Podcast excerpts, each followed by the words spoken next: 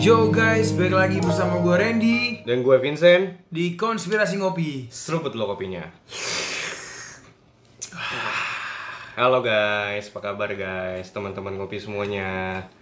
Harusnya pada baik ya, karena Iya, iya. menyambut bulan suci Ramadan Benar. ya kan Kita mengucapkan apa dulu, Bre? Mengucapkan selamat Natal dan Tahun Baru Aduh, oh, salah ya? Beda server. Oh beda, beda, beda Salah server Anda. Kita mengucapkan selamat berpuasa Iya. untuk teman-teman muslim yang menjalankan Ya, betul. Semoga eh, berkah ya. Semoga berkah, Hmm. puasanya berjalan dengan lancar Dan untuk teman-teman yang biasa ngebuat komen head speech Emang ada? Banyak, apalagi di kolom gubernur ditahan dulu karena lagi bulan puasa.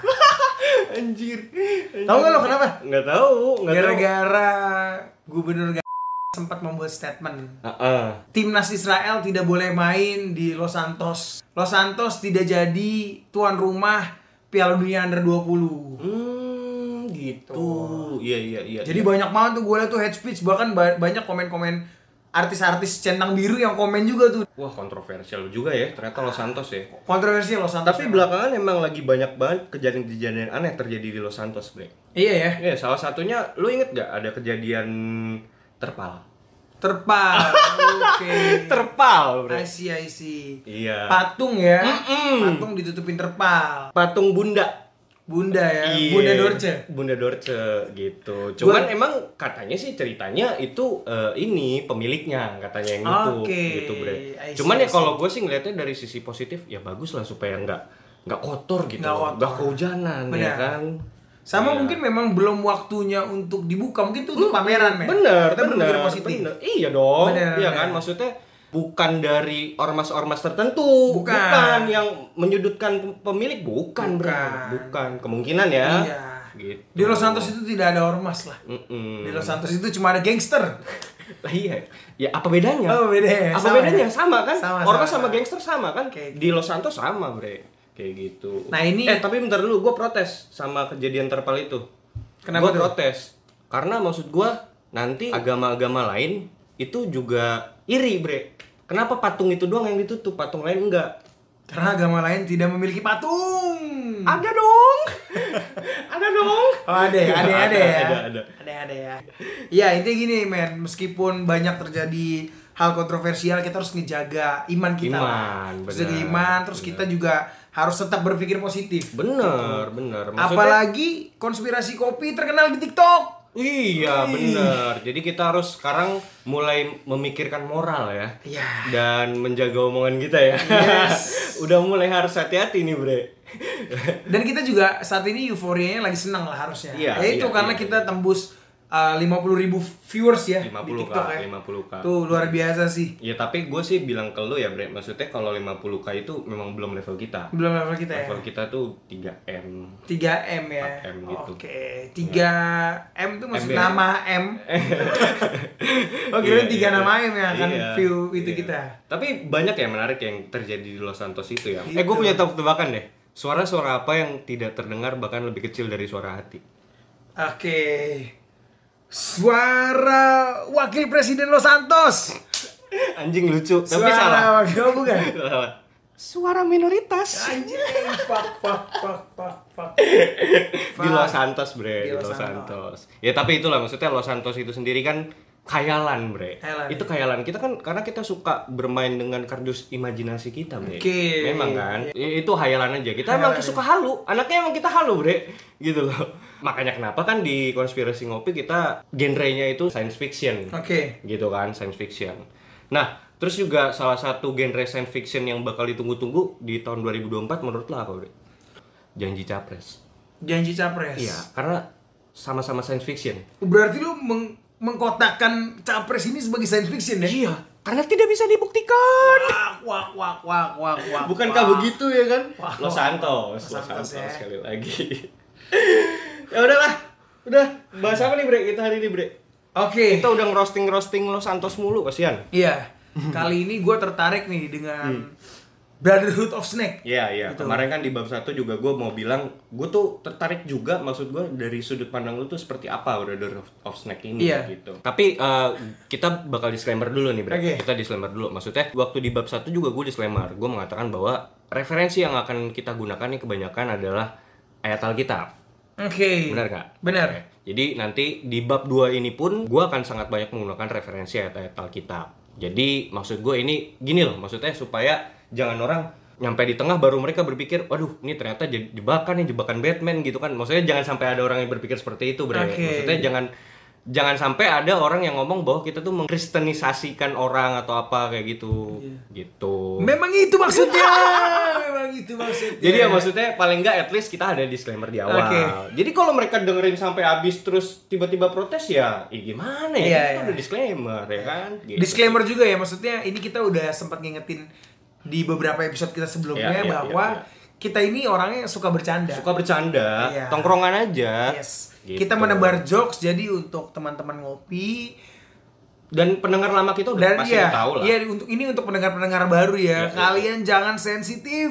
Kalau sensitif sudah sudah sudah sudah kalian Cabut, cabut, cabut. main ke sebelah. Oke, lanjut Brotherhood of Snake Break. Yes.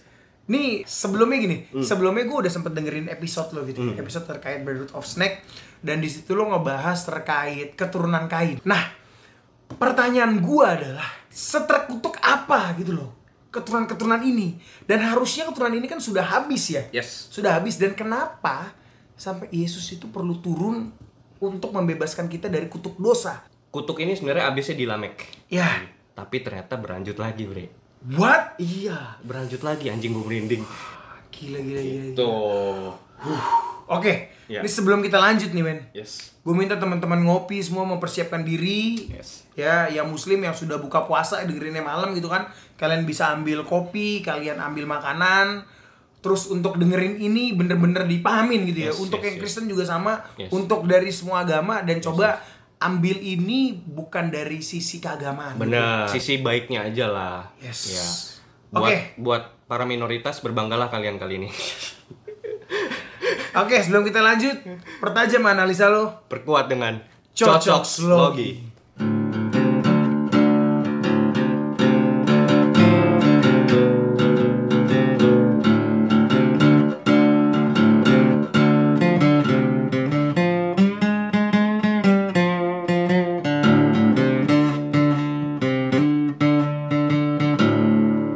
Oke, Sen. Tadi lu sedikit ngebahas terkait kutuk kain sampai dengan lamek. Ya, ya, ya. Dan ternyata ini nggak putus, nggak habis sampai di lamek. men. Benar, benar. Dilanjutin lagi. Dilanjutin lagi. Jadi Itu gimana ceritanya, men? Iya, iya. Jadi gini, tapi gue sebelum gue masuk ke situ ya, Bre. Jadi gue ternyata, gue kan melakukan riset juga, Bre. Oke. Dan risetnya juga mela- eh, meliputi referensi dari Alkitab juga, gue pakai gitu kan, iya. Kenapa gue pakai eh, refer- referensi di Alkitab? Ya karena cerita Alkitab. Oh, Yes. ya kan gitu Benar. jadi ya ya gue menggunakan referensi Alkitab gitu nah lalu gue juga mencari referensi lain bre di kayak di YouTube di YouTube YouTube lah gitu gue cari ternyata orang Indo nggak ada loh yang familiar sama hal ini Iya. Brotherhood of Snack itu nggak ada kayak gitu dan gue bisa mengatakan bahwa ternyata kita adalah podcaster pertama bre yang membawa Podcaster ini gitu. pertama ya. Iya, gue gue juga tadi siang sempat cek di YouTube sih, gue sempat Ya, cek di ya. YouTube karena gue mau karena kita mau ngebahas ini, Iya. gue ingin mencari sedikit referensi lah. Ya. Tapi ternyata di Indonesia itu belum ada yang bahas Di dan di Indonesia, iya. luar pun itu sedikit, dikit Iya. dikit banget. yang bagus banget videonya tuh ada tiga nanti gue taruh di bawah linknya cuman gini yang dibahas mereka tuh bukan dari sisi Alkitabnya Oke. tapi mereka eh, ngebahas tuh dari sisi hermetisme dan gnotisme hermetisme dan gnotisme ini apa Eh, ini adalah kepercayaan yang dianut dan dipercayai oleh kaum kaum Mesir dan Yunani Oke. jadi mereka malah menuhankan ular tersebut I see. Iya. yang kita tahu di ajaran samawi, ular adalah representasi dari iblis. Tapi mereka Tuhan kan. Oke. Nah, gitu. Nah, itu nanti di videonya kalian bisa lihat di situ bahwa ternyata eh, apa tuh ada lu pernah dengar ini gak sih konspirasi manusia reptil kayak gitu-gitu? Iya, gue pernah Iya lihat. kan? Iya. Nah, itu asalnya dari situ ternyata bahwa ternyata mereka tuh percaya keturunan ular ini adalah dari bangsa Anunnaki Oke. gitu. Nah itu dari versinya mereka gitu. Nah di sini gua nggak bahas dari sisi sudut pandang ajaran samawi seperti apa kayak gitu. Kita melihat Brotherhood of Snake ini dan sosok ular itu gitu. I kayak gitu see. dan juga eh, ini bre dan menariknya juga ternyata ini juga lagi rame banget di eh, pendengar-pendengar setianya Mongol Oke. gitu. Mongol tuh ada bahas gitu di di beberapa episodenya kisah tanah Jawa bersama Om Hao. Di situ juga Mongol bilang bahwa emang dosa itu memang udah dari zaman kain gitu bahkan mereka membentuk suatu organisasi yang namanya Brotherhood of Snake. Tapi di situ dia nggak me- menspesifikkan apa sih Brotherhood of Snake ini gitu loh.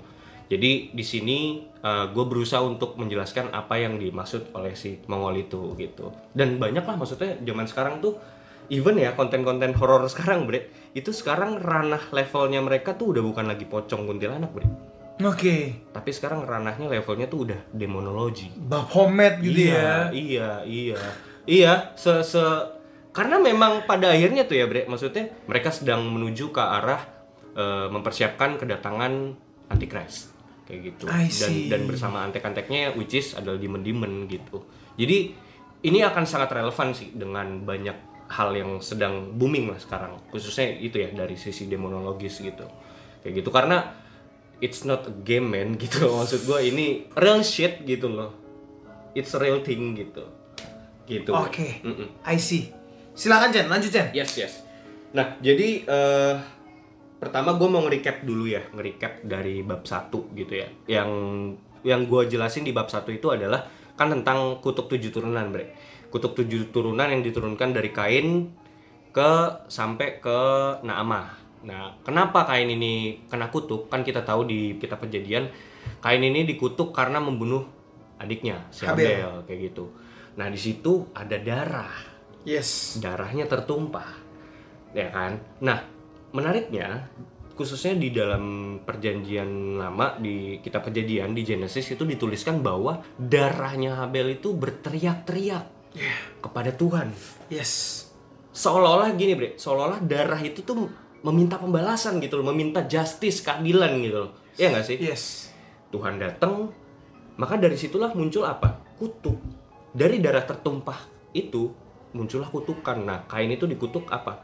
Bahwa apapun yang diusahakan oleh kain, karena kan kita tahu kain itu adalah petani, Yeah. ya kan Habel itu pengembala domba, Iya, Yes. kayak gitu.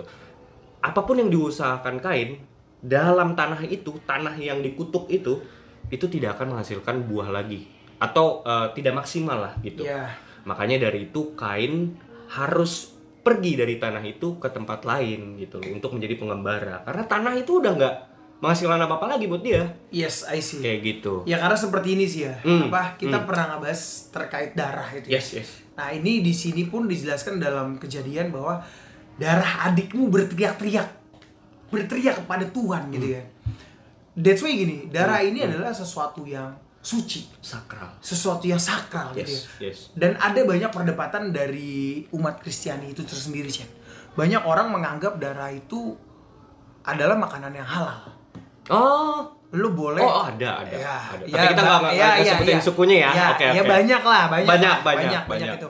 Dan gue tidak tidak menganggap ini benar atau salah, Ya. tapi gue mencoba mengangkat dari perspektif gue sendiri. ya. Benar, benar, benar. Kalau yang gue imanin, gue percaya bahwa uh, as a human kita nggak harus memakan darah, Oke. gitu loh. Dan kita, sorry, bukan tidak harus, tidak boleh memakan darah. Oke. Ini kalau dari perspektif gue. Karena itu sakral ya. itu sakral Itu sakral. itu sakral that's why ketika kita makan daging atau segala macam ya dibersihkan dari segala Benar, macam benar. darahnya baru dibakar gitu kan Iya, iya, iya, baru iya. dibakar karena memang sesakral itu sekarang kutuk itu berasal dari darah Darah. iya penebusan Berasal Berasal dari dari darah. Dari eh, dari sudut pandang teologi Kristen. yes benar nggak gitu nah oke gue lanjut nah jadi ternyata di dalam bab satu juga bre kan lu juga udah denger ya bre bahwa di bab satu itu gue cerita juga tentang referensi lain mengenai kejadian apa sih sebenarnya yang terjadi gitu dari sudut pandang gereja Mormonisme kayak gitu dikatakan bahwa ternyata kain itu sebelum membunuh si Abel dia itu melakukan suatu perjanjian oke perjanjian dengan siapa? Ular. I see. Ular mana? Ul- ular yang dimaksud itu adalah ular yang menggoda Hawa untuk makan buah itu. Gitu. Jadi ketika itu si ular yang di sini ya kita tahu lah. Ular itu sama dengan iblis gitu atau setan gitu. Nah, berarti si Kain ini melakukan eh, apa namanya perjanjian dengan setan gitu.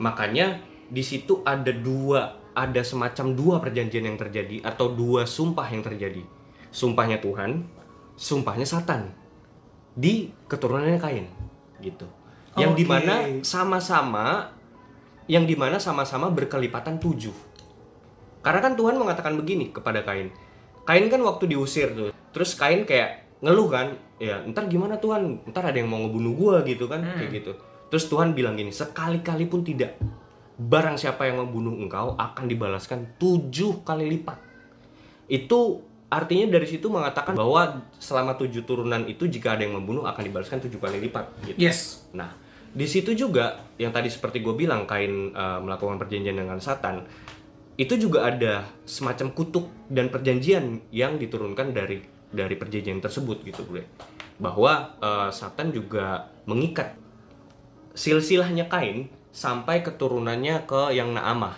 gitu kan kita tahu jadi kain itu keturunan ketujuhnya yaitu Naamah gitu dimana di situ sebenarnya kan kontraknya si ini gua ngomong dari sisi yang kontrak iblis dulu ya kontrak dengan Satan itu dimana kontraknya Satan itu kan harusnya habis di situ ya nah tapi ketika itu ternyata di keturunan keenam si seolah-olah Satan ini tuh kayak anjir ini kontraknya si kain depan habis nih kayak gitu bre Iya. iya. Terus tiba-tiba dia kayak, oh iya, gue datang nih ke keturunannya yang keenam nih, iya dong. Jadi ketika kutukannya Tuhan sudah habis di keturunan ketujuh, Satan datang ke keturunan keenam. Oke. Makanya ketika s- Tuhan itu identik dengan angka 777, iblis 666.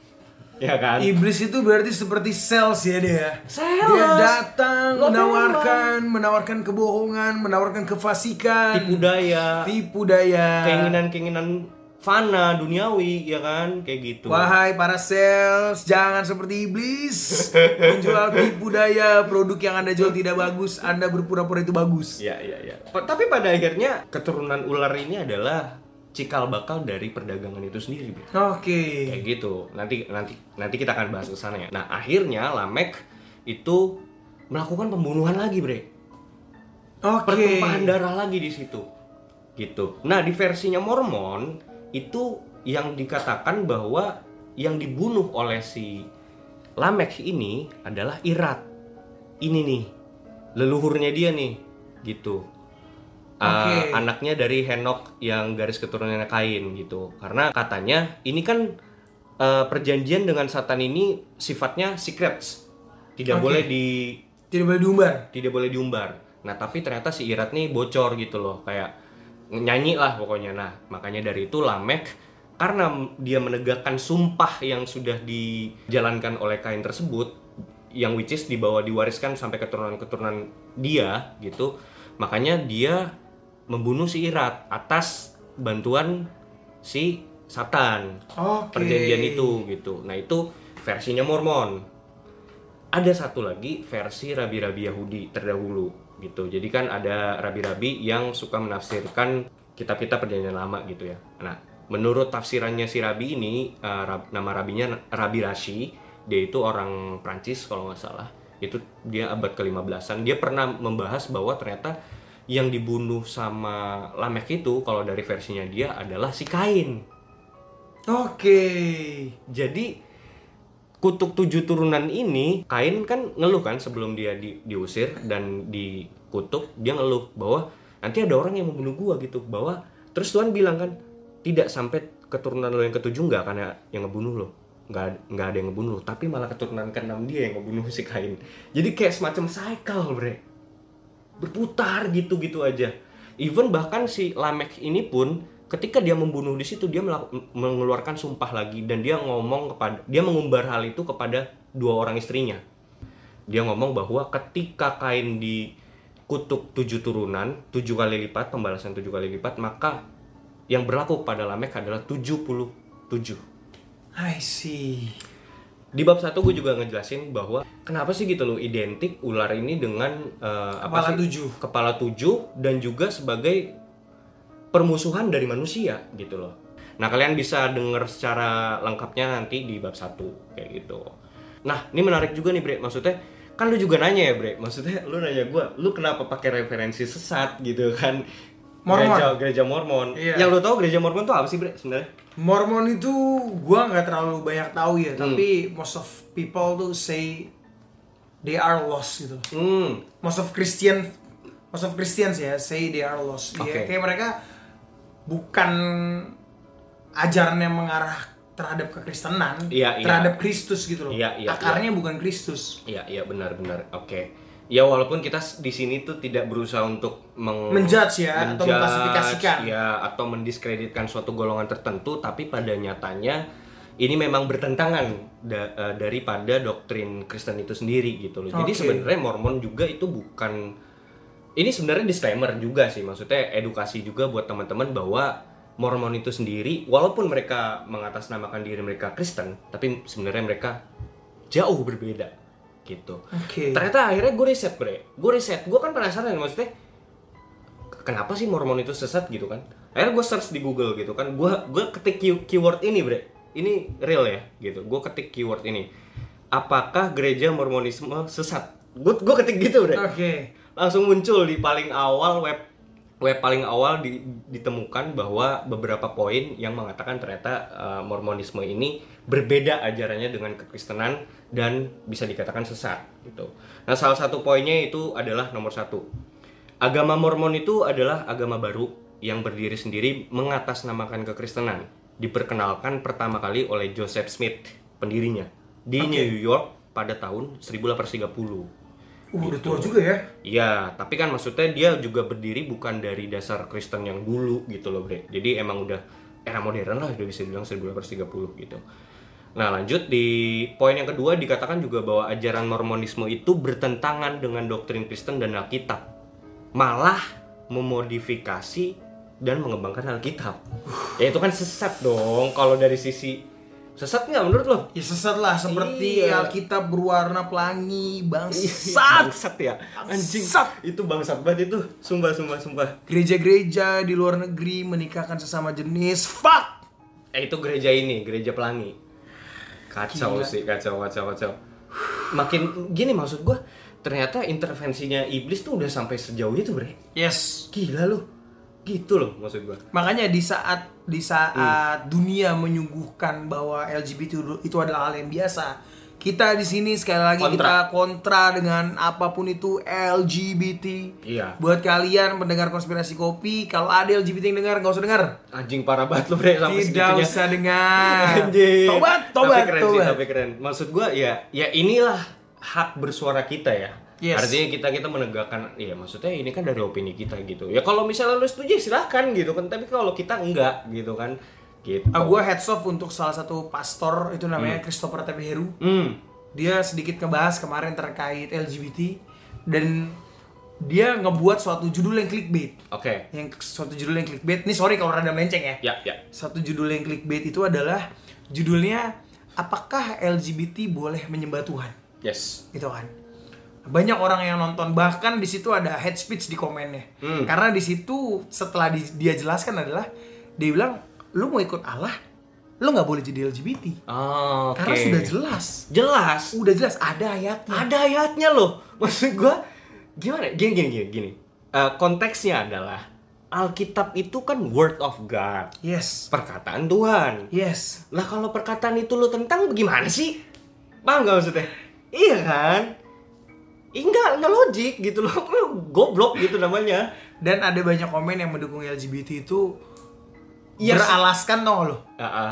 Kasih above all. Nggak seperti itu kasih. Tai, gue lo gua ngomong tai aja udah. Gini gini loh, kasih universal iya gitu. Tapi maksud gua bedakan mana doktrin dan hukum Ya. terhadap eh, kasih terhadap sesama. Beda, Yes. beda bro gitu. Terus ntar orang bilang, ah lu gak open minded lu. Tolong. Tuhan tidak menciptakan Adam berpasangan dengan Asep. yes, benar benar benar. Si paling open minded. si open minded. Ya udahlah, kita udah beberapa kali bahas ini. Pokoknya kita kontra lah ya. Kontra. Kontra. Lanjut. Lanjut. Dan ternyata Bre, dari hasil riset Mormonisme tadi itu gue menemukan yang paling sesatnya, it- oke lah katakanlah memodifikasi Alkitab, oke gitu. Itu itu itu aja udah sesat Bre. Ada yang lebih sesat lagi Bre. Dia bilang gini bahwa ajaran Mormon itu mengajarkan bahwa Yesus Kristus itu adalah Lucifer. What? Ya kan udah jelas sesat dong, ya kan? Iya dong. Ya, ya, lu, lu mau bilang itu Kristen? Enggak anjir, itu udah beda loh, itu udah beda banget. Tapi maksud gua itu tuh udah bener-bener melenceng bre, udah Melenceng. melenceng jauh gitu. Nah, akhirnya terus juga gua tiba-tiba sinyal kok sinyal konspirasi gua menyala-nyala tuh. Anjay. Iya, gua ngerasa S2 cocok slow gilo ya. Iya, S2 cocok logi gue tuh langsung langsung menyala-nyala. Gue langsung eh, berpikiran bahwa ini jangan-jangan si Mormonisme ini ada hubungannya nih sama Freemasonry nih. Gue Oh, coba riset, oke. gue coba riset dari hasil asumsi gue itu gitu, gue coba telaah gitu kan.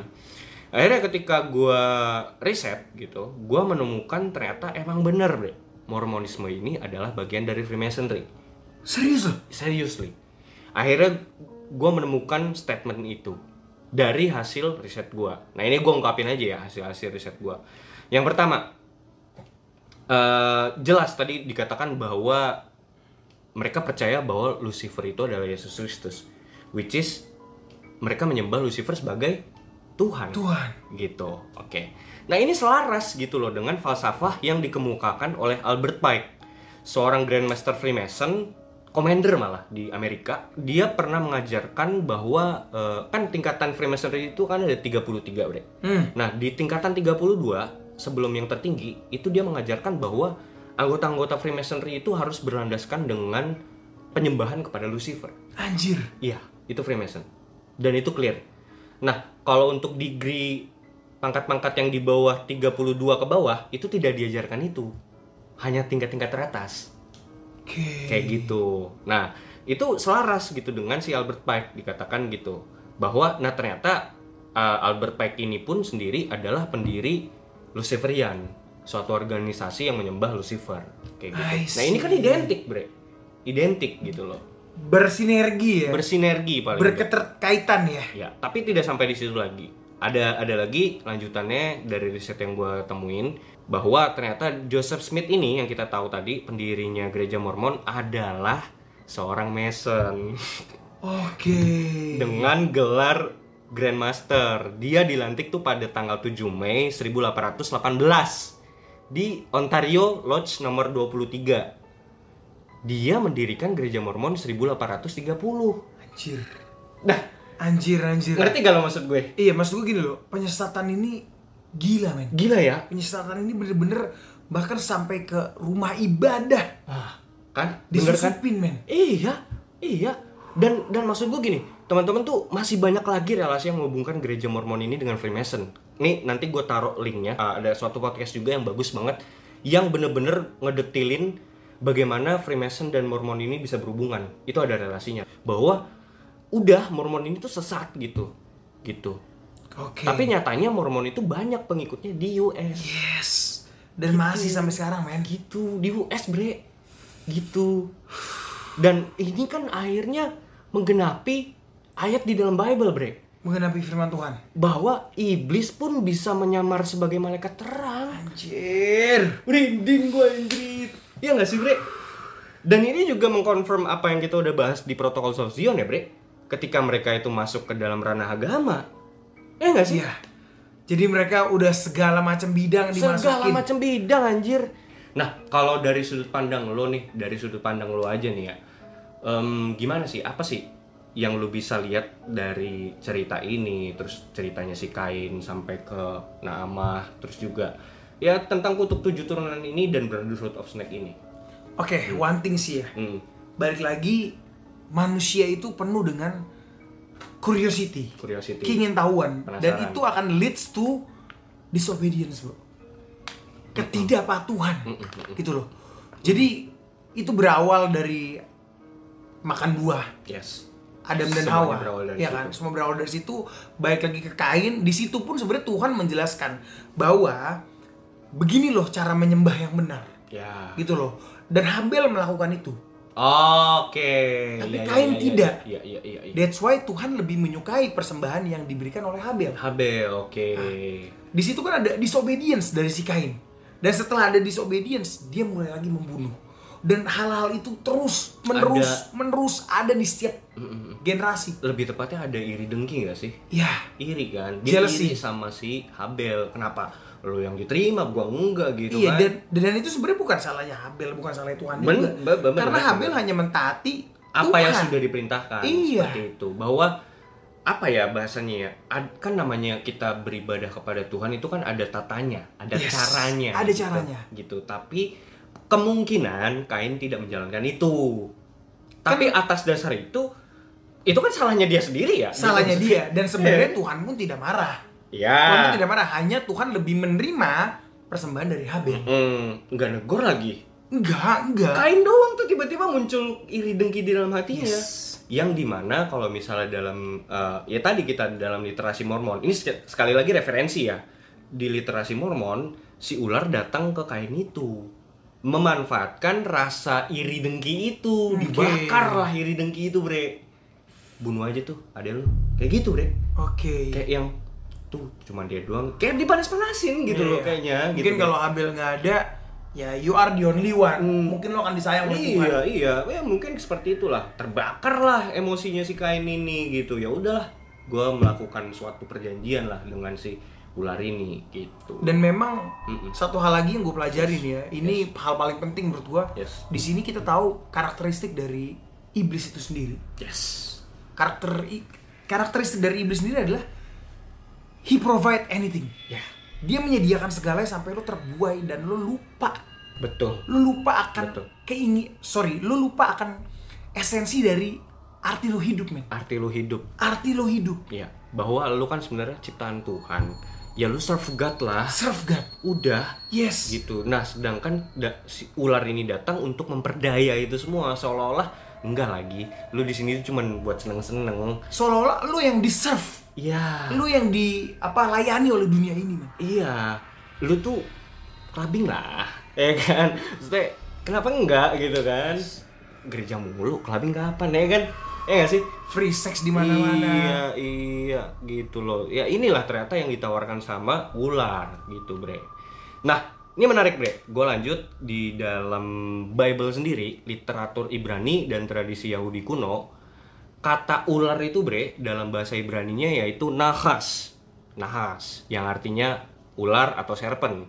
Nah, seringkali dika- digunakan untuk merujuk kepada kata kerja utang dan pinjam. oke Sih, saya see, I see. Bener gak? Utang dan utang pinjam. dan pinjam ya Dan ya ini dalam bahasa Inggris kan artinya debt and credit. yes Nah, artinya apa? Ular ini memprovide. Memprovide. You mau apa? Ya nggak? Bener nggak? yes Dia itu sebagai kreditur. Bener nggak? yes Tapi ada syaratnya di situ. Ya nggak? Syaratnya apa? Kutuk. Kutukan tujuh turunan atau hutang yang mesti lu teruskan ke keturunan-keturunan selanjutnya. dan apa sih yang dia kasih untuk iblis itu Ah, blood blood itu adalah tanda materai yes materai atas perjanjian dan sumpah yang dilakukan oleh iblis itu kalau nggak ada darah nggak sah bre Hmm. itu semacam ya materai materai atau tanda tangan lo gitu nah nah itu kan yang disediakan oleh eh, iblis gitu yang disediakan oleh iblis itu adalah eh, hal-hal dun- keduniawian keinginan gitu nah lu belinya dengan apa kan kalau tadi itu kan materai itu kan darah Hmm. lu belinya dengan apa lu belinya dengan apa bre dengan perjanjian keturunan lo Benar, benar. Dengan apa? Dengan jiwa. You sell your soul. your soul Benar gak? yes Jadi lu currency untuk penukaran itu apa? Jiwa lu anjir. ya gak sih? Nah, itu paling enggak ular tuh udah menang satu judulnya. Udah satu kosong deh lu. Bener. Kayak gitu loh. dan itu banyak dilakuin oleh artis Hollywood salah satunya Robert Johnson Yes, kita udah pernah bahas. Ya. Kalian juga bisa denger di sotoin lirik Soten lirik kayak gitu kalian bisa denger di situ eh, musisi yang melakukan perjanjian dengan iblis kayak gitu orang-orang dalam Illuminati kayak gitu nah dan menarik lagi bre gue menemukan bahwa ternyata kata bait atau menggigit dalam bahasa Inggrisnya bait itu dalam kamus bahasa Ibrani itu nashak itu bisa merujuk kepada istilah charging of interest charging of interest oke memberikan interest, memberi- Ketertarikan. ketertarikan, building needs oke itu. Jadi seolah-olah itu idiom yang sering digunakan oleh orang-orang Yahudi dalam bahasa Ibrani zaman dulu gitu. Itu kayak semacam ibarat kata gitu loh kayak gitu jadi kalau bisa dibilang dari situ kita meng- mengambil bahwa kalau misalnya ada suatu kata katakanlah kata-katanya itu dalam leks- leksikon bahasa Ibrani misalnya bunyinya gini kata-katanya itu saya digigit oleh ular itu juga bisa merujuk kepada suatu padanan kata yang bermakna saya melakukan transaksi dan diberi pinjaman oleh kreditur Oke. kurang lebih seperti itu Iya, Mbak. iya, iya. kurang lebih seperti I itu get it, gitu I get it. jadi eh, ular ini provider gitu loh Provide anything. provide anything that you want gitu tapi sekali lagi ada syaratnya nggak gratis gitu loh gitu dan bahkan bre- dan ini menarik lagi gue di sini lagi ngebahas tentang uh, akar kata dari bahasa bahasa Ibrani itu sendiri tentang ular ini sendiri ya nah dalam literasi kuno Yahudi juga kita mengenal klasifikasi malaikat Tuhan ya, ya kan bre ada kerub, serafim, archangels dan angels gitu-gitu nah uh, dalam kekristenan sendiri Lucifer itu dipercaya sebagai pangkatnya serafim Oke. Oke, gitu ya. Eh, nah, seraf dalam bahasa Ibrani itu sendiri itu berarti the burning one atau yang terbakar atau yang menyala. Dan dia ini juga kata-kata yang se- digunakan sebanyak tujuh kali dalam Alkitab Perjanjian Lama, spesifiknya dalam Kitab Bilangan, Ulangan, dan Yesaya. Nah, yang paling menarik dalam Kitab Yesaya sendiri, dia menuliskan kata seraf itu untuk merujuk kepada fiery flying serpents atau ular terbang yang menyala-nyala. Oke. Nah, itu dalam tradisi Yahudi kuno artinya ini juga bisa merujuk kepada malaikat serafim which is Lucifer itu sendiri. Wow. Gitu loh. Jadi ini tuh sebenarnya gini loh, maksudnya orang Ibrani itu kan suka main dengan idiom, Iya. ya nggak sih? Bener, bener, bener. Permainan kata. Kosakata lah ya. Kosakata dan ibarat kata kayak Bener. gitu loh. Dan ini ini menunjukkan suatu hubungan antara ular, malaikat dan kreditur gitu loh. Malaikat yang jatuh ya, fallen angels ya gitu. Hubungannya dengan satan pada akhirnya kayak gitu. Nah, terus perwujudan ini juga adalah perwujudan ular yang menyala dalam api gitu. Atau yang dikenal sebagai shining one yang menyala-nyala gitu. Dalam bahasa kuno disebut sebagai shinar yang merupakan akar kata dari tanah sinear. Oke. Tanah, tanah sinear itu adalah tanah di mana the fallen angels dan shining ones itu turun dan mengajarkan manusia untuk membangun peradaban. Anunnaki. Oke. Tanah Siner itu di mana? Tanah Mesopotamia. gitu, Bre. Jadi kayak ini tuh bahasa Ibrani tuh gini loh. Kalau lu mau ngeriset sesuatu, ini khususnya ya, ini khususnya Alkitab gitu ya. Itu akan banyak banget referensi yang lu dapat dan insight-insight baru ketika lu menyelami itu dengan bahasa Ibrani. Entah kenapa gitu. Karena ya dari bahasa aslinya Iya, iya, iya. gitu jadi tidak terkontaminasi suatu apa namanya bahasa dan makna lain Iya dan lo justru nggak bias. bisa kayak menginterpretasikan itu dengan apa namanya pemikiran lo sendiri gitu kan. yes yes benar benar dan akhirnya dalam bahasa Ibrani juga kata kain ini tuh bermakna to purchase Oke. jadi ternyata si kain itu adalah anak Iya. yang dibeli bahasanya kayak gitu loh kurang lebih seperti itu Supercase itu membeli. purchase Iya. Ya, gitu. Artinya kain ini tuh yang kita tahu sendiri tadi di kutuk tujuh turunan itu bahwa kain ini adalah anak yang dibeli dari hasil dari dosa atau dosa itu berbicara tentang hutang dibeli tapi dengan cara ngutang gitu I loh see. maksudku. Nah, ini kan juga kita bahas bahwa di bab 1 tuh eh, ini juga hubungannya dengan pembalasan tujuh kali lipat atau Avengers Sevenfold. Nah, juga dikatakan sebagai eh, apa tuh perjanjian kepada ular bla bla bla gitu. Nah, terus gue lanjut kutuk ini akan diteruskan lagi kepada bangsa Kanaan. Kita coba pelajari di sini ya, Bre. Bahwa keturunan dosa ini berlanjut pada garis keturunan Kanaan. Kanaan itu anaknya Ham. Nah, ketika anaknya Ham itu dikutuk oleh Nuh, sebuah kutukan itu tuh harusnya menurut gua bukan hanya berlaku bagi Tuhan, Bre. Yang kayak tadi gue bilang, Iya. bahwa eh, kutukan ini tuh juga berlaku kutukan itu juga bisa diberikan kepada orang tua kepada anaknya Oke. gitu loh maksudnya bukan cuma Tuhan yang bisa mengutuk bahkan menurut gua lo yang lagi mendengar juga kalau dikutuk sama nyokap lo atau bokap lo juga itu Iya, anjur iya, iya. loh Benar benar benar. ya nggak benar. sih maksudnya kan bahkan zaman dulu tuh ada omongan gini kalau jangan sampai orang tua tuh ber- berucap sesuatu yang buruk terhadap Iya. anaknya. Karena itu merupakan kutuk gitu loh. Sebaliknya harusnya lo mendoakan anak lo. Bener. Restu. Bener gak Bre? Ya, itu seperti cerita cerita rakyat maling kundang lah. Maling Iya kan. kundang dikutuk akhirnya beneran jadi batu. Iya. Bener kan? Enggak, maksudnya dari situ kita bisa mengambil moral bahwa ya apa yang diucapkan orang tua itu manjur, Bre. Bener. Mau kutuk, mau berkat itu manjur loh. Iya enggak sih? Karena memang orang tua itu kan sebagai orang yang dititipkan Tuhan gitu loh. Bener. Maksudnya jadi kita nih yang dititipkan Tuhan melalui orang tua kita. Benar. Orang tua itu adalah representasi Tuhan, Tuhan. di bumi. Ya. Kayak gitu. Makanya jangan durhaka kayak sama orang tua. Makanya ada istilah surga itu di telapak kaki ibu. Bener, bener. Maksudnya, ya maksud gue gini loh. Maksud gue lu kalau pengen kaya kerja, ya kan? Minta minta doa sama Sama orang nyokap. nyokap lo. Sama nyokap. ya Itu manjur banget. Wah itu Itu udah luar biasa udah, sih. Gak usah, gak usah lo tuh sumon-sumon itu gak usah gitu lo kocak gitu ya gak sih? Itu kan caranya udah diberikan oleh Tuhan gitu kan. Benar. Itu cara yang paling mudah, paling simpel. Ngapain lo nyari-nyari? Ngapain lu mesti ke gunung Iya kan? berdoa, Iya kan? mengorbankan jiwa lu, keturunan lu akhirnya kena. Iya, iya.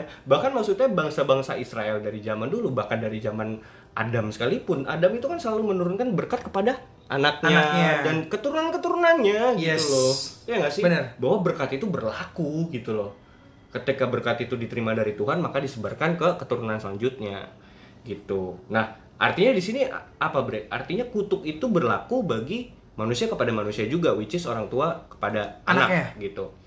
Nah, ini kutukan itu adalah kutukannya Nuh ini, ini secara spesifik. Nah, dari sinilah darah kutuk itu tuh yang yang tadi itu diteruskan hingga sampai ke bangsa Kanaan. Kayak gitu loh. Dikatakan bahwa Ham itu melakukan suatu dosa katanya kayak gitu. Dan Kanaan ini anaknya dikutuk oleh Nuh gitu kan.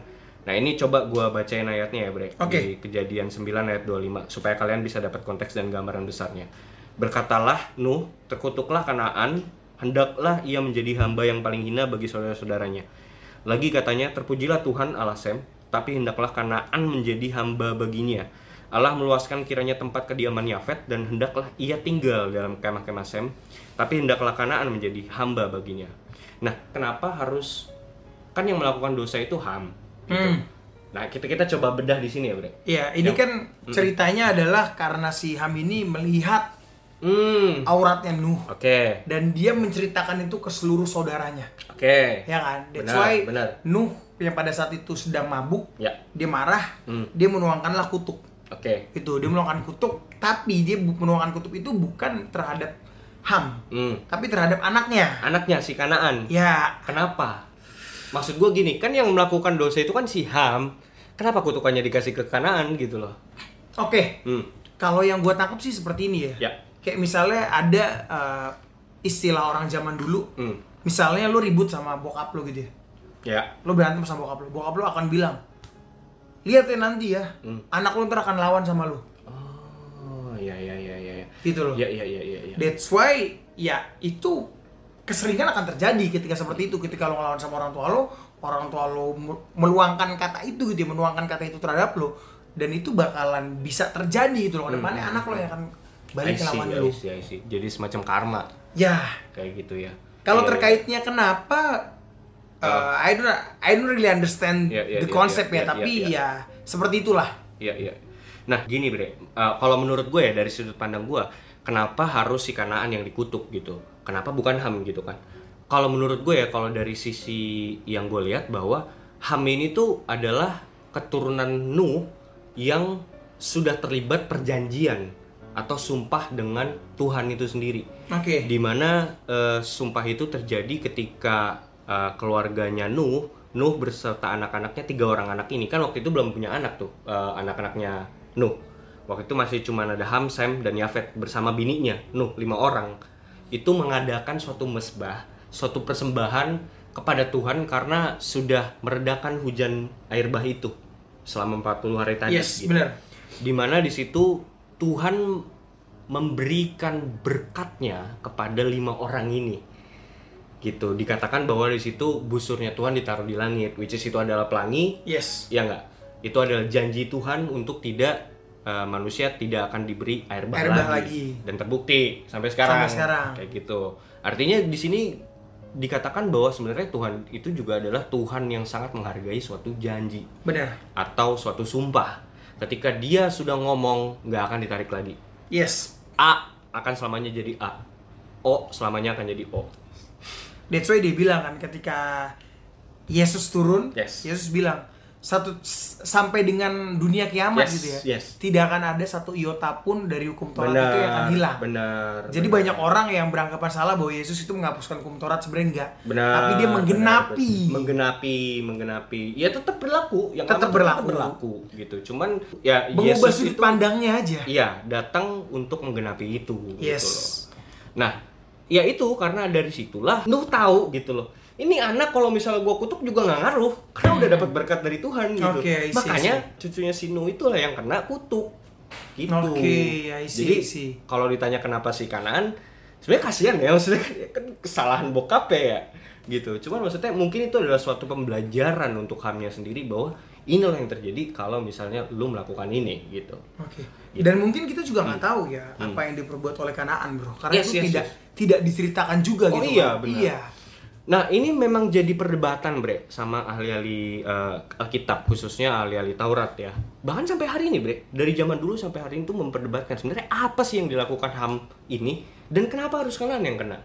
Ada yang bilang satu versi, ini sebenarnya ini teman-teman disclaimer nggak nggak perlu ya, nggak perlu untuk dipercayai. Ini Hmm. Oke. hanya sebagai referensi aja. Hmm. Karena ini adalah pembahasan para ahli-ahli Taurat lah gitu. Nah, mereka mengatakan bahwa ternyata Kanaan juga ikutan lihat I see. Aurat Sinu kanan ini ikut terlibat lah gitu jadi kena dia gitu loh I see. nah terus ada salah satu juga versi lain mengatakan bahwa ternyata melihat aurat itu adalah suatu idiom di dalam bahasa Ibrani sendiri Oke. kan kita tahu bahasa bahasa apa bahasa Alkitab itu adalah bahasa Ibrani gitu Hmm. kan. Nah, penulisan kata melihat ketelanjangan ayahnya itu sebenarnya itu adalah suatu ibarat kata atau istilah kata yang dipakai dan digunakan zaman dulu orang-orang Yahudi kayak gitu. Nah, itu dikatakan bahwa ternyata di sini ada dosa incest. Ini sekali lagi ya teman-teman disclaimer ini nggak perlu untuk dipercaya. Oke. Jadi ada suatu dosa incest. Lo tahu dosa incest? Iya. Dosa Perkawinan saudara. ya perkawinan sedara kayak gitu dikatakan bahwa ternyata Ham ini melakukan itu bre bukan cuman ngelihat aurat itu doang gitu loh tapi melak- ini ini nggak senonos ini ini suatu perbuatan yang sangat tidak patut lah gitu loh dikatakan bahwa ternyata ada sebuah tradisi Yahudi dalam bahasa Ibrani bahwa yang dimaksud dengan istilah dalam tanda kutip melihat ketelanjangan ayahnya itu adalah suatu idiom yang artinya disamakan dengan melihat ketelanjangan ibunya. Gitu. Oke. Kalau kita mengambil frasa kata ini dalam bahasa Inggris, ini bakal lebih jelas nih. Karena kalau dalam bahasa Inggris itu eh, artinya saw the nakedness of his father gitu. Oke, dari situ ya, saw the nakedness of his father. Dan dari situ kita berangkat ke referensi kita di kitab Imamat bab 18 ayat 7 sampai 8. Ini bunyinya begini, Bre. You shall not uncover the nakedness of your father. Hmm. Oke. Which is the nakedness of your mother. Oke. Oke. She is your mother. You shall not uncover her nakedness. Oke. Oke. You shall not uncover the nakedness of your father's wife. It is your father nakedness. Oke. So, the father nakedness it means uncover the nakedness of your Father's wife. I see. itu satu. Terus juga di Imamat 20 ayat 11 dikatakan dalam bahasa Inggrisnya, if a man lies with his father's wife, he has uncovered his Oke, I father see. nakedness. Both of them shall surely be put to death. I see, I see. I So, see. kenapa Nuh itu semarah itu, Bre? Oke oke oke. Gitu loh. Jadi ada be- Iya, ada iya, beberapa referensi yang merujuk bahwa ketika lo tidak menutupi aurat uh, ayah lo, Hmm. Iya. it means lo tuh berbaring tidur dengan Ibu loh. ibu lo. kayak gitu jadi Iya. jadi perkataan melihat ketelanjangan ayahnya itu juga bisa berarti si Ham ini jangan-jangan melakukan incest dengan ibunya Makanya Nuh itu semarah itu gitu loh, mak- sampai dikutuk gitu loh. Oke oke oke. Mm-mm. Ini mungkin akan jadi perdebatan panjang dan mungkin Yes. saat saat ini kita belum bisa Kita juga nggak tahu. memastifikasi ya. Kita apakah juga nggak ini tahu. benar atau enggak karena memang perdebatannya ada lagi nih. Hmm. Uh, on on another point adalah kenapa dia tidak mengutuk istrinya juga di situ dijelaskan. gitu Oh kan. iya, benar juga Iya, ya. kalau memang itu kenapa, terjadi. Iya, kenapa? Iya, itu bisa menjawab sih. Kenapa istrinya juga nggak kena kutuk? nggak kena kutuk. Iya kan?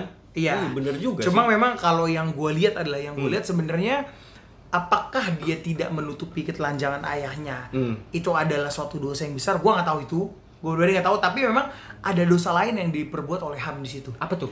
Ketika dia spreading the words, Hmm. dia menyebarluaskan kayak misalnya gini. Mempermalukan, Bre. ya mempermalukan. Mempermalukan itu. misalnya bokap lu telanjang bugil segala Yes, macam yes, yes, yes. gue gak tau zaman dulu apakah ada kamera atau apa apalagi kita percaya zaman dulu tuh zaman yang canggih Iya, gitu iya, ya. iya, iya. tiba-tiba lu di capture terus lu dikasih lihat sudah sudah lihat nih bokap itu telanjang nih Itu bangsat. wah kacau itu nih, bangsat, mabok Bre. nih bokap Itu kita, ya itu kan? bangsat itu. itu bangsat. namanya lu mengumbar aib ayah lu sendiri bener. dan lu tidak save it to yourself tapi lu Iya, menyebar luaskannya ya gini paling tidak di dalam tradisi kita dan adat istiadat kita sebagai orang Asia itu aja udah too much gitu loh bre Ya. ini gimana di keturunan Yahudi ketika itu loh karena Iya karena kan? ada lagi nih bahkan tertuang gitu ya, Ya, ya, tertuang ya, ya, ya.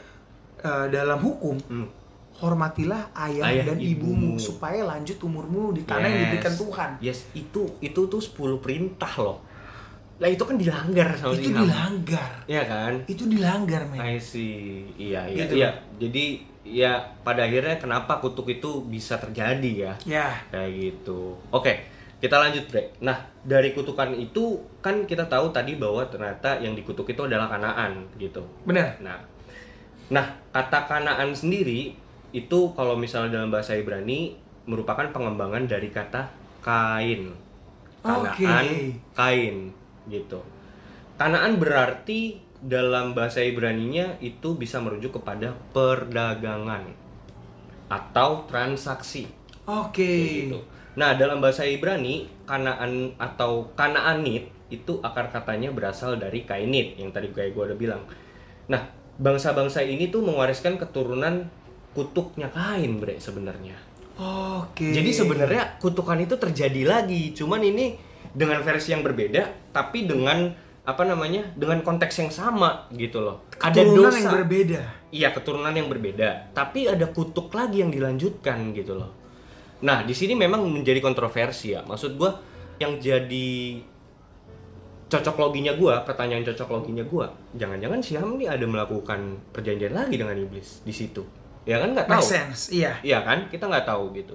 Karena se- sudah semengerikan itu, si Nuh itu tuh udah sampai, men itu tiga orang loh anaknya dan itu eh, maksudnya keturunan penerus bangsa selanjutnya kan waktu itu belum ada orang Benar, benar. setelah banjir bandang itu. Iya. Kok bisa semarah itu gitu loh Nuh gitu loh. Kayak dari harus ada sesuatu yang sangat-sangat bejat gitu dilakukan di situ loh. Sampai harus kutuk itu dikeluarkan gitu loh. Ya kan? Gitu. Ya mungkin ya, gue juga nggak tahu itu adalah asumsi gue gitu. Tapi paling tidak akhirnya ternyata kutuk itu berlaku beneran, Bre.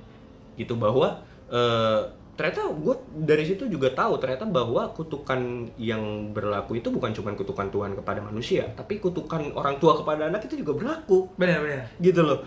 Nah kita lihat ya bahwa ternyata bangsa Kanan adalah bangsa pagan penyembah berhala bre. Kalau lu tahu di sejarah eh, Alkitab itu kita tahu Kanan itu bangsa-bangsa yang tidak mengenal Tuhan Yahweh.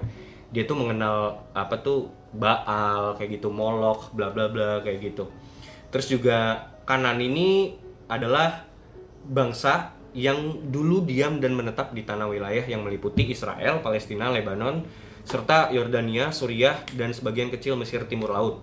Nah, bangsa Kanan ini masuk dan mendiami wilayah ini semenjak ditinggalkannya tanah perjanjian ini oleh Yakub oke kayak gitu dan keturunannya di, dulu dulu itu tempatnya Yakub tuh tanah Israel tuh tadinya tapi ditinggalkan sama Yakub ke mana ke Israel ke Mesir Yakub pergi ke Mesir bersama keturunannya ada ayatnya tuh di 46 ayat 2 kejadian berfirmanlah Allah kepada Israel dalam penglihatan waktu malam Yakub Yakub sahutnya ya Tuhan lalu firmannya akulah Allah Allah ayahmu janganlah takut pergi ke Mesir dari sejak saat itu tanah itu kosong nggak ada orang Nah, di ditempatilah oleh keturunan Kanaan ini di situ gitu. Yang tadinya itu tanah berkat, tanah yang orang-orang yang mengenal Tuhan di situ tidak lagi ada orang yang mengenal uh, Tuhannya orang Israel atau Yahweh. Jadi tanah terkutuk ya. Bener dan juga jadi ya or- bangsa-bangsa yang menyembah berhala Iya, deh, iya, iya. gitu loh maksudnya menyembah molok lah menyembah baal Bangsa bla bla Kanaan ya. bla gitu sampai kemudian direbut lagi nih direbut kembali oleh bangsa Israel pada zaman Musa kan Mm-mm. waktu Musa m- menuntun apa bangsa Israel balik lagi kan? Keluar ke dari Mesir ya. kanak-kanakan kayak gitu nah ada yang menarik juga nih Bre cerita di kejadian ketika dari Mesir itu ke kanan ini nggak apa-apa kita panjang ya maksudnya Iya. aman ya selama perjalanan 40 tahun itu ada kejadian menarik nih Bre tentang ular juga gitu jadi bangsa Israel itu kan tukang ngeluh kita tahu Bre ya kan bener kan Dia kasih muzizat ngeluh, Iya muzizat ngeluh. kan? Makanya diputer-puterin 40 tahun ya lu di Iya, situ. yang harusnya cuma 40 hari kan. Iya gitu loh maksudnya kan. Nah Tuhan tuh berapa kali gitu loh kesel bre sama bangsa ini gitu loh.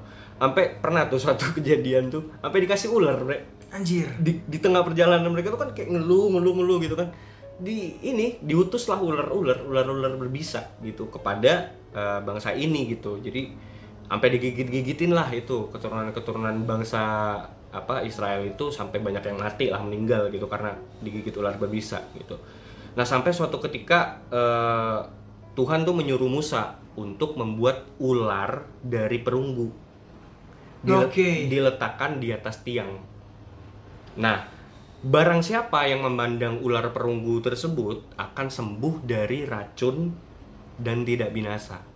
Gitu. Nah, racun dan kebinasaan itu identik dengan dosa.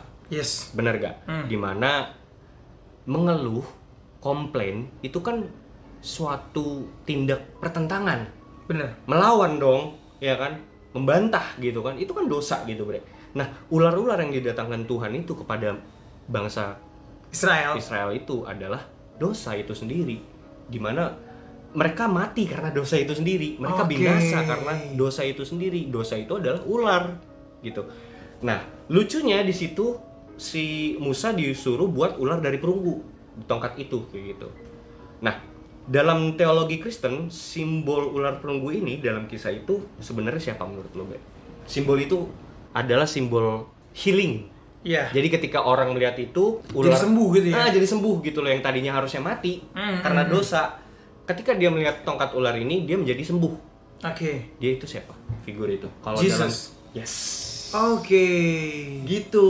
Jadi nah maksud gua kenapa Yesus dan kenapa bukan domba? Mm-mm. Domba perunggu di dalam tiang Yes. kayak gitu.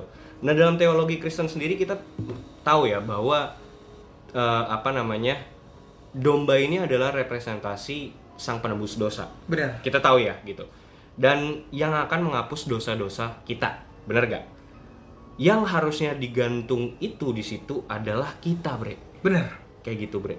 Nah Yesus mau jadi figur ular yang digantung di Oke. tiang itu demi terhapusnya dosa Iya demi kesembuhan kita ya. demi kesembuhan kita semua. Kesembuhan dari kutuk. Iya, yang tadinya domba dia rela jadi representasi ular, Ular.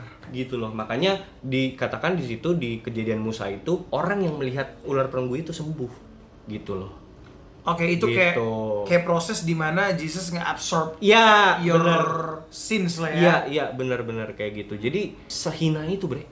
Demi kita gitu loh. Maksudnya demi dosa-dosa kita itu gitu loh. Nah, itu suatu eh, penggenapan gitu loh di dalam di dalam Alkitab sendiri di dalam kejadian itu kejadian Musa bahwa nantinya Yesus itu akan menjadi representasi sosok ular perunggu itu gitu loh untuk menghapus dan menebus dosa-dosa manusia dalam teologi Kristen I see. kayak gitu. Cuman pada akhirnya tongkat dan tiang ular ini juga digunakan sama bangsa-bangsa yang tidak mengenal Tuhan gitu. Iya. Bahwa ketika ada simbol Yesus di- digantung di, di kayu salib, itu dikatakan bahwa simbol kemenangannya iblis. Coba jelasin. Oke. Kalau itu terkait kemenangannya iblis, gue mungkin ini ya apa namanya nggak terlalu bisa jelasin saya. Mm, mm, mm. Karena gini, mungkin gue ada sedikit perbedaan sudut pandang gitu ya. Oke, oke. Karena kalau dating day one gitu ya, at the end pada hari ketiga Jesus rise. Nah, dia bangkit gitu Nah. loh. Jadi dia menang dari segala kutuk, Betul. dari segala dosa, Betul. dari segala pencobaan, every trials dia udah, mengal- udah menang dari itu Setuju, semua gitu setuju. loh. Nah, nah, justru sorry, gue Mm. potong. Malah sebenarnya tanda kemenangannya orang Kristen adalah kebangkitan itu, ya kan? Nah, yang gue maksud tadi bahwa tanda kemenangannya iblis itu adalah ketika Yesus di kayu salib, mereka ketika itu berpikir mereka menang, Oke. ya nggak? Iya, iya. Itu mereka senang loh. Artinya gini maksudnya, kita berhasil, Iya, iya, iya.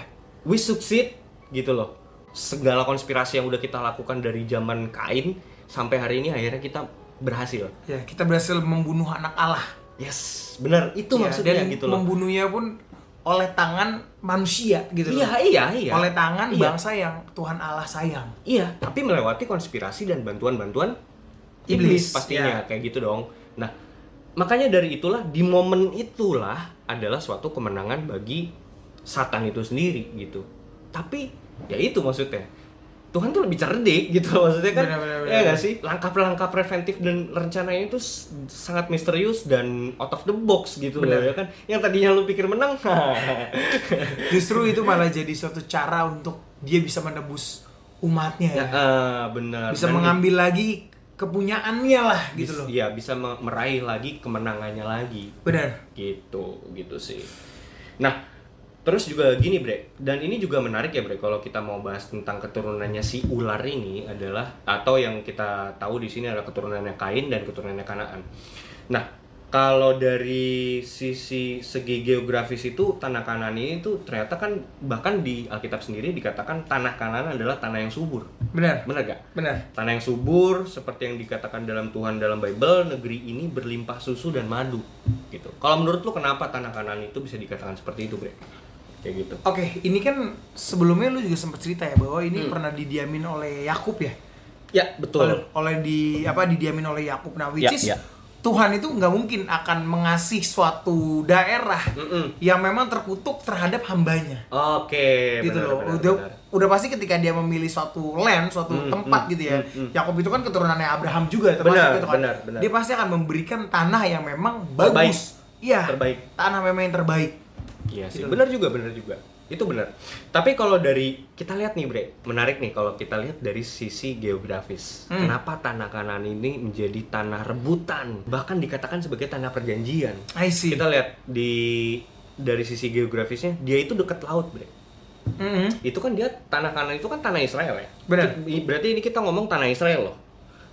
Israel itu kan sebelah sebelah baratnya itu laut, Bre. Nah, tanah ini sebenarnya tanah yang subur karena dia dekat sama laut gitu. Yang se- sementara tanah lainnya tuh di di daratan lainnya tuh lebih gersang gitu loh, Bre. Oke. Jadi entah entah gimana tuh di di tanah Israel dia lebih subur aja kayak gitu. Terus juga letaknya itu strategis berada di tengah-tengah antara dua kerajaan besar Mesir sama Mesopotamia. Mesir itu selatan, Mesopotamia itu utaranya. Oke. Jadi dia letaknya di tengah-tengah. Makanya kenapa bangsa Kanaan adalah bangsa pedagang. Bangsa yang berada di tengah-tengah dan jadi jalur perdagangan antara dua kerajaan besar ini. kayak New York lah ya. Iya, gitu loh maksudnya. Ya, apalagi kota pelabuhan. Benar-benar. Ya kan, maksudnya ya jadi rebutan gitu. Ya ini benar-benar tanah perjanjian dan tanah bagi banyak transaksi, bagi banyak jual beli lah transaksi. Jadi tanah pasar gitu loh. Benar-benar. Kayak gitu. Makanya kenapa bangsa Kanaan ini dikatakan sebagai bangsa pedagang. Kayak gitu. Udah gitu sumber daya alamnya juga bagus tadi kan. Makanya Mm-mm. disebut ada madu segala bener macam bener ya kan. bener kayak gitu nah ya lu inget kan maksudnya kenapa sampai bangsa Kanaan ini sepedagang itu ketika Yesus Yesus marah di bait Allah Bait Allah Benar nggak? dipergunakan untuk berdagang. Iya kan, seberdagang itu bre. Seberdagang Mentalnya itu. berdagang. Emang mental dagang. gitu loh. Berdagang di rumah Tuhan, Gila, cuaks. gila, gila, gila. Meet and gila. greet di rumah Tuhan, cuaks. Ya, meet and greet, anjing. Gak maksud gua, jujur ya maksudnya. Kalian juga bisa lihat sendiri di Alkitab. Gua gak pernah nemuin tuh Yesus tuh semarah itu loh. Sampai diterbalikin meja, Bre. Meja di, diber- di- ditebalikin, Bre. Dibentak-bentak gitu, Bre. Ya, semarah itu gitu loh. Maksudnya gua gua gak pernah lihat gitu. Sampai dibilang apa? Sarang penyamun dibilang itu tempat. Gitu loh. Nah, ini nih kanan tuh sebegitunya gitu loh sampai lu bertransaksi di rumah Tuhan gitu loh. Ya, karena dia menghilangkan esensi dari rumah Tuhan itu sendiri. Iya, Padahal gitu kita loh. udah dikasih enam hari untuk bekerja gitu kan. Benar, benar. Pada hari ketujuh lo beristirahat ma- untuk menyembah Tuhan. Maksudnya kenapa lu lu udah dikasih enam hari nih? Lu tinggal sehari aja fokus sama Tuhan kenapa nggak bisa gitu? loh. Hmm. Iya, iya, iya. Bahkan yang gue tahu ya, jadi kalau misalnya di tradisi Yahudi zaman dulu, ahli-ahli Taurat tuh menjual dombanya di situ, Bre. Kan untuk menghapus dosa kan orang zaman dulu itu harus mempersembahkan domba Benar. dan kambing gitu kan. Beli dulu di situ di depan. Asu ya. Emang jadi jadi bisnis. Benar, benar, Jadi benar. bisnis. Pantes aja gitu loh Yesus tuh sampai ngomong sarang penyamun ini mah sebenarnya. Kalian tuh di sini tuh bukan nyembah Tuhan gitu loh. Kalian tuh emang penyamun kalian itu. Lu tau penyamun gak sih? Iya, iya. Rampok, bre. Rampok. Sampai dibilang rampok gitu. gitu. Gitu saking berdagangnya gitu loh. Gitu. Nah, terus juga bre ada satu ayat Alkitab lagi di di Matius, di Hmm. Matius. Nih itu memention kata ular dalam tanda kutip dan keturunan ular. Itu dalam konteks ini persaudaraan ular ya. Pernah dimention juga nih oleh Yesus sendiri, Bre. Untuk menghardik suatu kaum. Oke. Kaum itu siapa? Kita kita kita pengen tahu kaum itu siapa di sini. Oke, ini Matius 23 ayat 27 sampai 36 ya. Hmm. Celakalah kamu, hai ahli-ahli Taurat dan orang-orang Farisi. Hai kamu orang-orang munafik, sebab kamu sama seperti kuburan yang dilabur putih. Yang sebelah luarnya memang bersih tampaknya, tetapi yang sebelah dalamnya penuh tulang belulang dan pelbagai jenis kotoran. Demikian jugalah kamu di sebelah luar kamu tampaknya benar di mata orang, tetapi di sebelah dalam kamu penuh kemunafikan dan kedurjanaan. Celakalah kamu, hai ahli-ahli Taurat dan orang-orang Farisi, hai kamu orang-orang munafik, sebab kamu membangun makam nabi-nabi dan memperindah tugu orang-orang saleh. Dan berkata, jika kami hidup di zaman nenek moyang kita, tentulah kami tidak ikut dengan mereka dalam pembunuhan nabi-nabi itu. Jadi, penuhilah juga takaran nenek moyangmu. Hai kamu ular-ular, hai kamu keturunan ular beludak, bagaimanakah mungkin kamu dapat meluputkan diri dari hukum neraka? Hmm. Yes. Itu, Bre. Terus juga kalau misalnya di sini itu kalau kita baca lagi, jadi Tuhan juga Yesus juga di situ mengatakan bahwa supaya kamu menanggung akibat penumpahan darah orang yang tidak bersalah, mulai dari Habel. mulai dari Habel. Dan di ayat 36 dia berkata juga Yesus, aku berkata kepadamu sesungguhnya semua ini akan ditanggung angkatan ini siapa angkatan ini bre Brotherhood of Snake anjir Hmm, Iya oke. nggak sih? kan dia mention hai kamu ular-ular Ular-ular ya. literally lo ular lo dibilang lo Bener-bener. orang-orang ini ular-ular hai kamu keturunan ular Yes. Brotherhood of Snakes gitu loh iya orang-orang ini orang-orang yang tinggal di kanaan Ya, dan mereka ada di dalam rumah ibadat. yes Dan mereka s- bersuara paling lantang di rumah ibadat. sampai menjual Yesus dijual kan Mm-mm. Iya kan? Ini keturunan ular gitu loh. Kayak gitu. Nah, ini menarik nih Bre. Jadi akhirnya kan kita dari sini kita bisa menemukan bahwa angkatan ini eh, paling tidak di dalam ayat ini kita tahu bahwa mereka ini adalah Brotherhood of Snake gitu. Iya. Nah, akhirnya ini tuh bisa menghubungkan suatu dosa, hutang dan sistem debt and credit tadi yang kita udah tahu gitu. Nah, b- eh, ada satu sesuatu juga yang gue temukan bahwa ternyata sistem monetari dunia tuh memperlakukan itu, Bre. Oke. Federal Reserve Hmm. mencetak uang dari mana, Bre? Mencetak uang dari ini kan, dolar itu kan mereka. Iya, benar. Iya. Federal Reserve itu kan institusi badan keuangan di Amerika. Hmm. Mereka mencetak uang dari apa? Gitu maksudnya mereka bisa mencetak uang karena apa? Kan Bisa mencetak uang mereka karena mereka- apa? Ya, mereka terkenal itu karena mereka bisa mencetak uang gitu aja gitu kan. Iya iya iya, Bener printing nggak? money. Printing money, benar Iya. nggak istilahnya? Nah, dia bisa mencetak uang karena dari apa gitu loh maksudnya? Dasarnya apa gitu? Maksudnya kan pasti kan uang itu kan harus ada nilai tukarnya, misalnya eh, patokannya emas gitu. Mm. Nah, ini apa gitu loh? Gua nggak tahu. Hutang. Hutang? Hutang. Hutang apa nih? Hutang. Jadi uang itu bisa dicetak karena ada interest. Oke. Nah, ini ini ini gua supply and demand. supply and demand. Jadi mereka tuh literally nyiptain money, mencetak dolar out of thin air anjir. Oke, oke. Tanpa ada apa ya namanya patokannya. Iya, iya, iya. Gitu Tanpa ada maksudnya. tolak ukurnya lah ya. Iya, kita kan mau mencetak uang itu kan pasti lihatnya dari emas misalnya kayak gitu kan maksudnya cadangan emas kita ada berapa gitu. Nah, Hmm. Benar. itu itu dijadikan mata uang gitu kan. Federal Reserve adalah badan swasta loh dia dan dia tidak dikontrol oleh pemerintah gitu loh. Dan dia itu kalau mau cetak uang dia bikin yang namanya kayak kertas hutang namanya debt Mhm. gitu dimana kertas hutang itu mendaftarkan keinginan-keinginan apa aja yang ingin dijalankan oleh pemerintah Amerika gitu misalnya nomor satu menjalankan infrastruktur transportasi bla bla bla bla. itu adalah list hutang atau list debt dari situlah baru bisa dilakukan printing money I see. kan literally out of thin air Bre. iya enggak jadi ya tadi kita tahu lah maksudnya hutang interest itu berhubungan dengan dosa Karena memang yang mengerjakan itu ya kaum kaumnya juga. iya bre Kaum Brotherhood of Snake, ujung-ujungnya kan dibawa juga ke Illuminati ke Freemason bukan kaum Yankee Brothers. tapi intinya gini maksudnya Brotherhood of Snake ini adalah orang-orang yang terkena kutukan dan melakukan perjanjian dengan Iblis. setan kayak gitu Oke. dan diteruskan lagi bahkan sampai ke generasinya Raja Herodes Wow. Herodes Agrida kedua tuh. Nah kalian sendiri bisa denger lah di episode kita yang sebelumnya tuh sejarah Freemasonry bagaimana dia menciptakan Freemasonry pertama kali didirikan sama dia di 37 Masehi. Gitu. Dari awal Brotherhood, Freemasonry sampai akhirnya Illuminati. Bener kayak gitu. Jadi, Jadi adalah mereka orang-orang yang melakukan perjanjian dengan iblis. yang dikatakan Yesus sebagai ular keturunan ular, keturunan ular beludak. Orang yang merasa diri dia benar. Nah, Iya. that's why that's why satu pesan ya, satu pesan dari gua adalah berjaga-jagalah karena sudah sudah dekat Yes. dan lo harus berjaga-jaga bukan hanya dari orang yang seakan-akan dia adalah musuhmu. Tapi kita sendiri melihat ya bahwa hal-hal seperti ini tuh justru muncul dari kalangan sendiri. Hmm, ya ya. Gitu ya. loh. That's why di situ makanya gini ya. Iya itu tadi iblis bisa men- menyamar menjadi malaikat. Iya, Terang. that's why, that's why menurut gue kita tuh nggak boleh fanatik berlebihan Iya, di- iya, dengan iya, seseorang iya, gitu. iya, iya, Lu benar. berfanatik dengan pendeta A, pendeta B, ustadz A, ustadz B menurut gue itu enggak sih. Jangan, Menurut gue, menurut gue jangan jangan. sampai.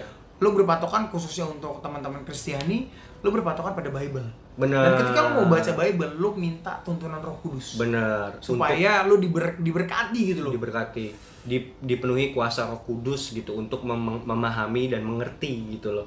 Itu jangan sampai enggak anjir maksud gua. Emang lu tahu ketika lu baca kitab ada intervensi iblis? Iya kan? No one knows. Iya kan? Iya. Makanya lu minta, maksudnya minta Benar. berkatnya gitu loh Benar. untuk membimbing lu gitu. U- untuk teman-teman mungkin yang merasakan hal yang sama atau mengalami hal yang sama, Ah, ah, Bre, ah. mengalami kutuk gitu ya. Eh ya, gue pengen denger dong cerita-cerita kalian komen. Iya, sama one thing sih. Komentar. Kalau memang kalian pernah mengalami kutuk dan sampai saat ini mungkin masih gitu ya. Hmm. Percayalah bahwa yang bisa melepaskan kalian dari kutuk itu nama Yesus. Amin. In the name of Jesus. Amin. Konspirasi ngopi. Sebut dulu kopinya.